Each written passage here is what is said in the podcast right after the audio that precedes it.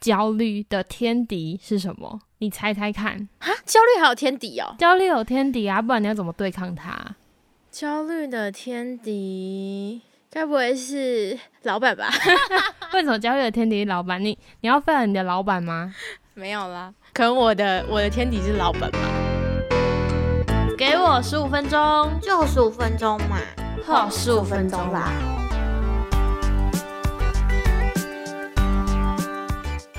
P P，我问你哦，你会不会在生活中会有时候会很焦虑？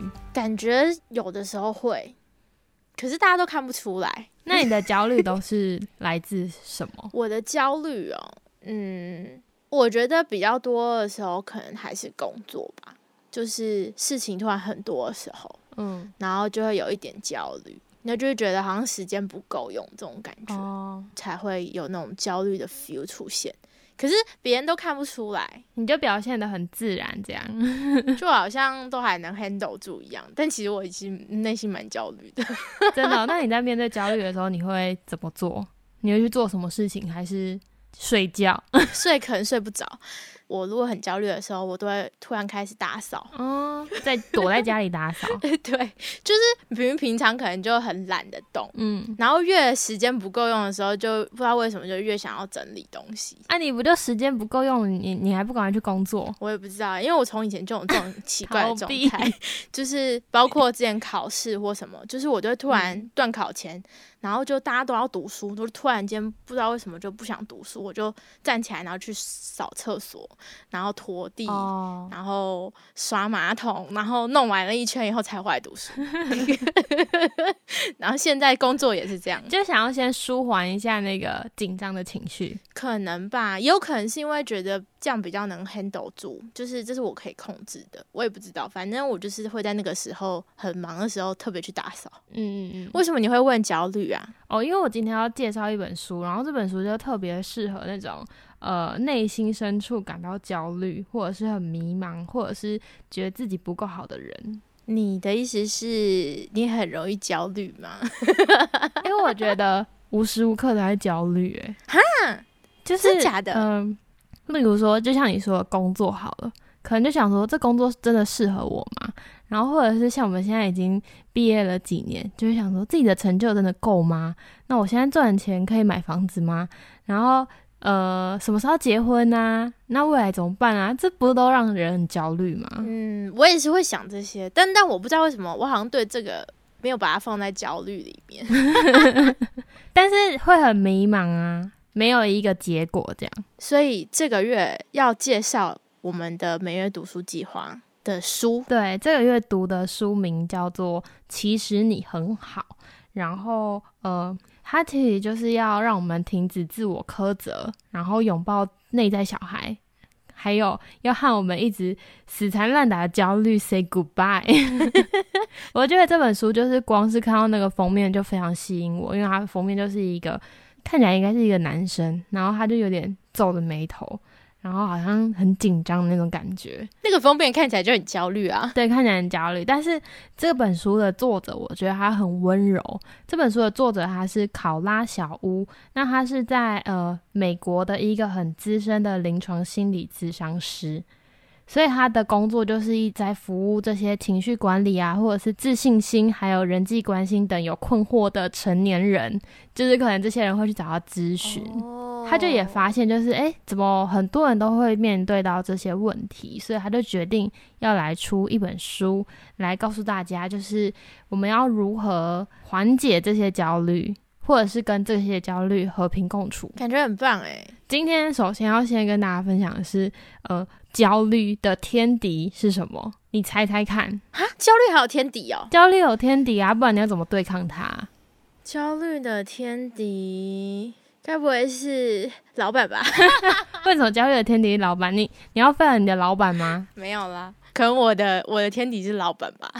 你就算把他废了掉，你。还是要找下一份工作，好像是哦，永远没有没有那个结束的一天，好吧？那到底是什么？焦虑的天敌就是正念。那正念其实就是要觉察、关注还有注意每一个当下。这应该之前就是在那个你上一本书好像有分享过。对我好像就是一直被这些主题吸引到。可是我觉得我看了这本书之后，我发现其实正念对我来说好像又又有另外一个解释，因为以前听到的可能就是正念冥想，就是好像你冥想了，你就会有正向的心情这样子。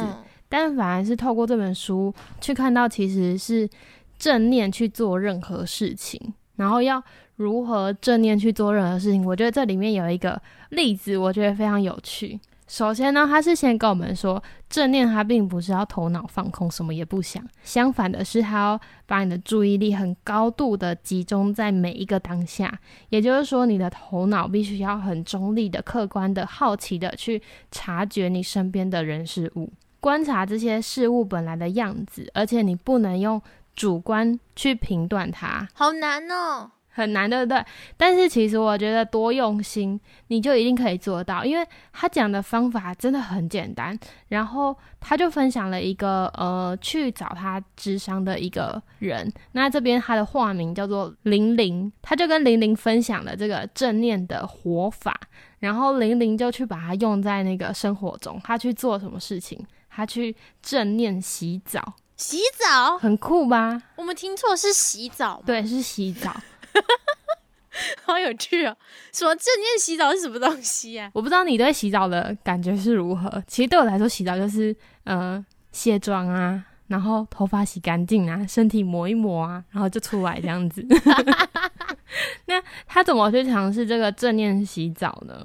他就会想象他自己是带着张开的五官跟心情踏进了浴室。然后他就用眼睛很认真的去观察水蒸气在空中变成不同的形态，然后呢，用鼻子去闻他的洗发精跟沐浴乳的味道，然后用耳朵去听那个水打在皮肤或是地板上面的声音，全身的肌肤都很尽情的享受这个热水从身上流下来的舒适感。当你很认真的在观察这几件事情的时候，你的脑中。就是这几件事情，嗯，因为其实像我们可能在洗澡，我们可能就手边抹身体，然后边想今天发生什么事情，就是你完全没有意识到你现在在搓身体这件事情，然后你一直想的是其他的事情，你完全没有专心在洗澡。对我之前是那种，就是还有那种累到忘记自己到底洗到哪里。哦，我跟你讲，有时候真的会，就是你那个很专心在想一件事情的时候，就想说，对。那我刚刚刷牙了没？专心想着要睡觉，然后 然后洗澡洗到，哎，我刚刚到底有没有洗头？哎，我到底刷牙没？再刷一次。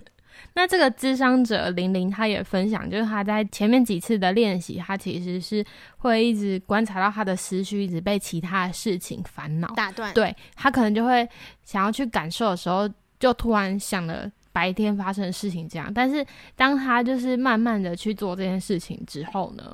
他过了一个多月，他就说，他觉得他自己的专注力提高了，然后呢，他对自己的看法跟情绪的觉察力也变强了，是因为他就是很专注的去做一件事的关系。对，没错。那其实当你对就是你的想法跟情绪的觉察力变强了的话呢，你面对焦虑的心情，你就可以去分解，因为其实焦虑的心情不一定是。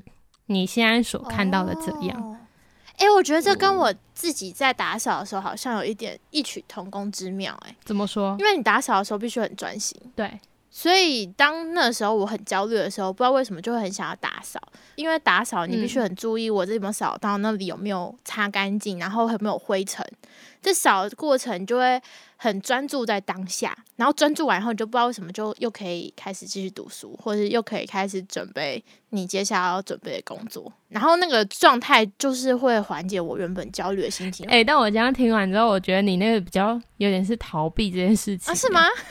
就你好像比较像是一个呃，先把这件事情搁在另外一边，然后等我的心情平复了之后，我再来处理这件事情，是吗？我也不知道，好像有些许的不太一样，好吧？所以其实我觉得你好像只是在抚平你的情绪，因为其实在这本书里面，他就有讲到说，就是。情绪其实有一级情绪跟二级情绪。那这个一级情绪呢，它就是指说我们内心深处的情感需求。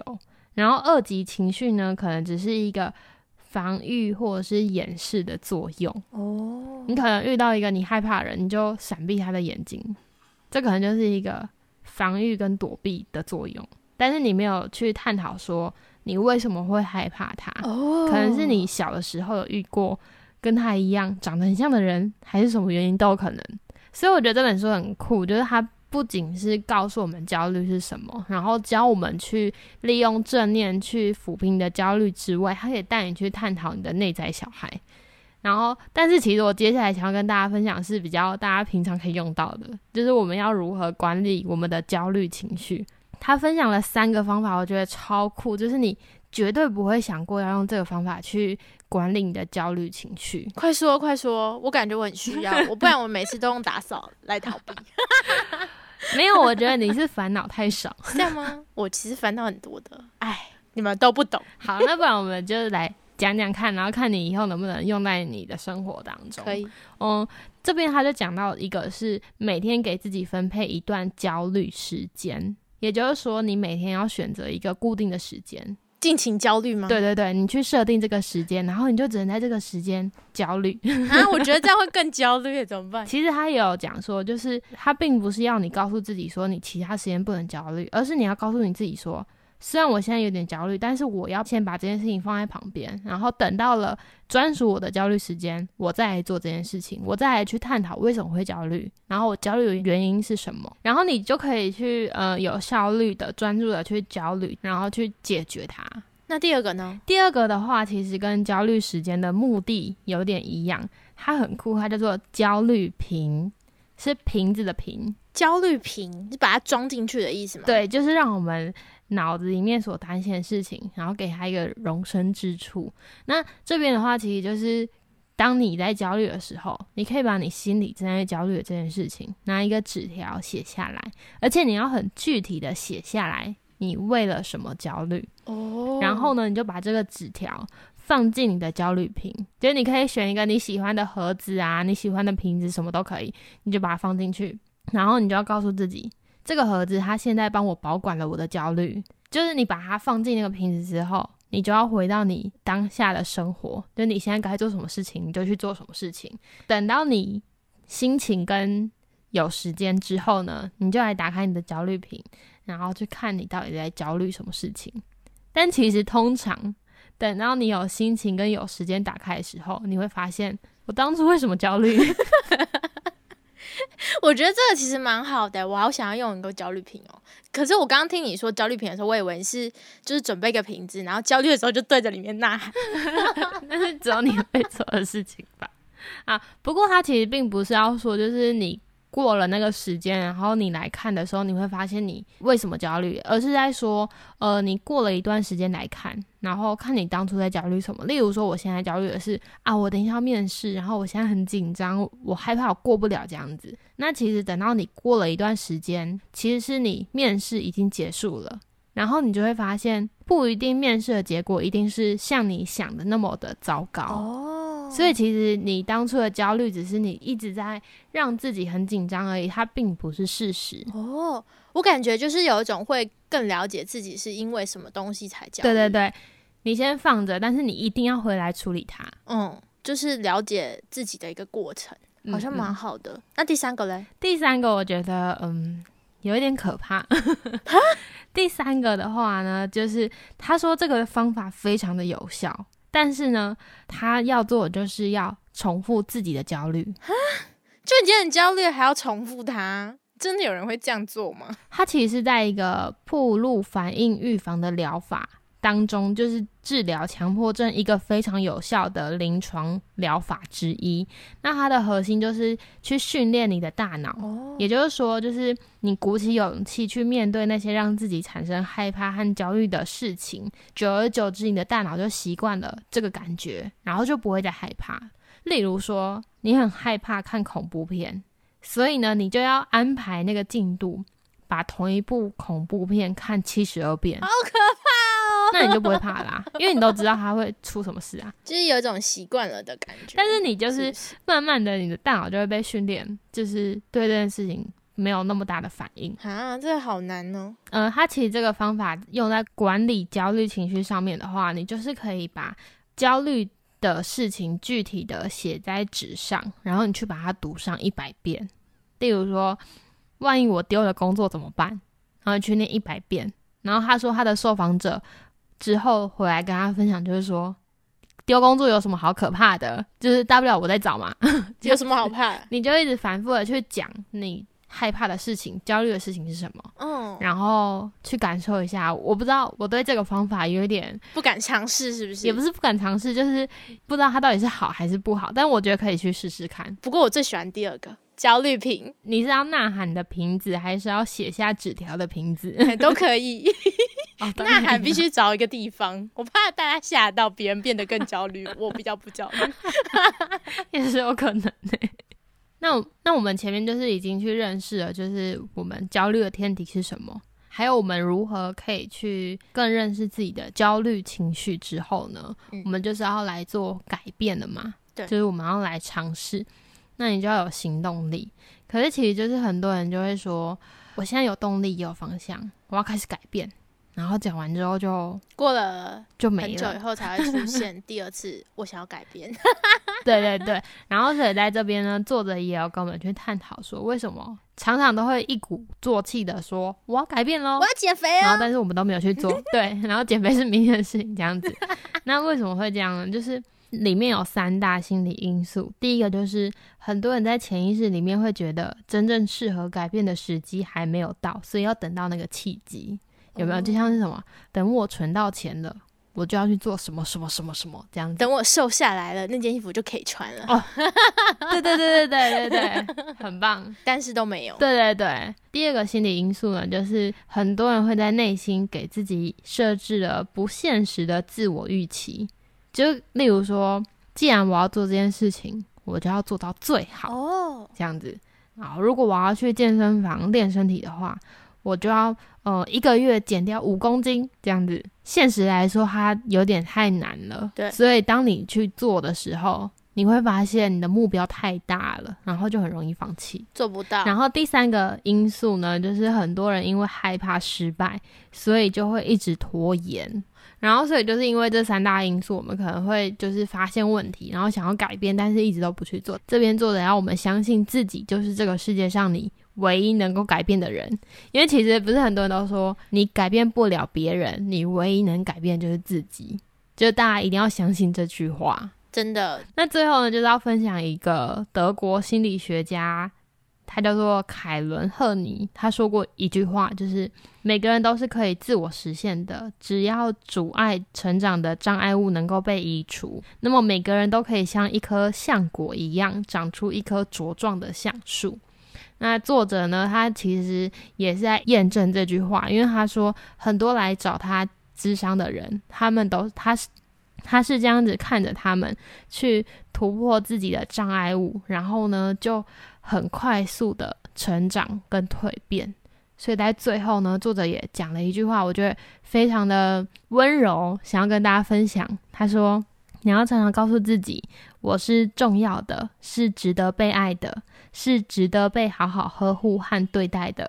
从今天起，我会尽力去尊重自己、关怀自己，并重视和满足自己的需求，让自己的内在小孩真正自信、充实、快乐和和平。怎么办？我听完好想哭哦。没有，你听完不是应该很想要去认识你的焦虑，然后还有你的内在小孩吗？没有，因为这段话太好听了，我好喜欢，很温柔，对不对？其实，在这里面，作者也有讲到说，他为什么会想要出这本书，除了是他看到很多人有这些问题，然后，嗯，他也验证了很多人的成功，所以他想要让更多人就是去认识焦虑，然后改变自己的生活之外呢，他也有分享到，他其实有一个小孩。那他当然也不希望他的小孩就是会步入焦虑的这件事情哦，嗯，所以我觉得当他的小孩好幸福哦，他感觉就是一个很温柔的妈妈，不一定哦，歪楼，人家都说自己的妈妈都都不温柔哦，这样这不是重点。我觉得这本书它的呃页数其实算蛮多的，它大概有三百多页。然后就是跟我以往看的书来说，它其实算字数比较多，你需要花很多时间去理解、去消化。然后另外，它里面其实有一些实作，就像我们刚刚讲的正念啊，它也有带我们寻找自己的内在小孩，这些都是你需要花时间去实做的。所以这本书读起来不是那么的容易，可是我觉得很值得大家去读。尤其是你很想要了解自己的个性，然后或者是自己在想什么，就探索自己的旅途的话，我觉得这本书非常推荐。太好了，那就这个月就是这本书，其实你很好，送给大家。嗯，希望大家从这个月开始一起来认识自己的内在小孩。对抗你的焦虑吧。那如果大家就是有读过这本书的话，也可以在 IG 或者是我们的 Apple Podcast 上面跟我们分享一下，因为我想知道就是大家读完这本书的心得，就是或者是自己有没有什么改变。因为毕竟我刚读完。对，那也希望大家如果有喜欢的书，都可以推荐给我们，欢迎到我们的 IG 留言哦。那我们就下次见哦，拜拜。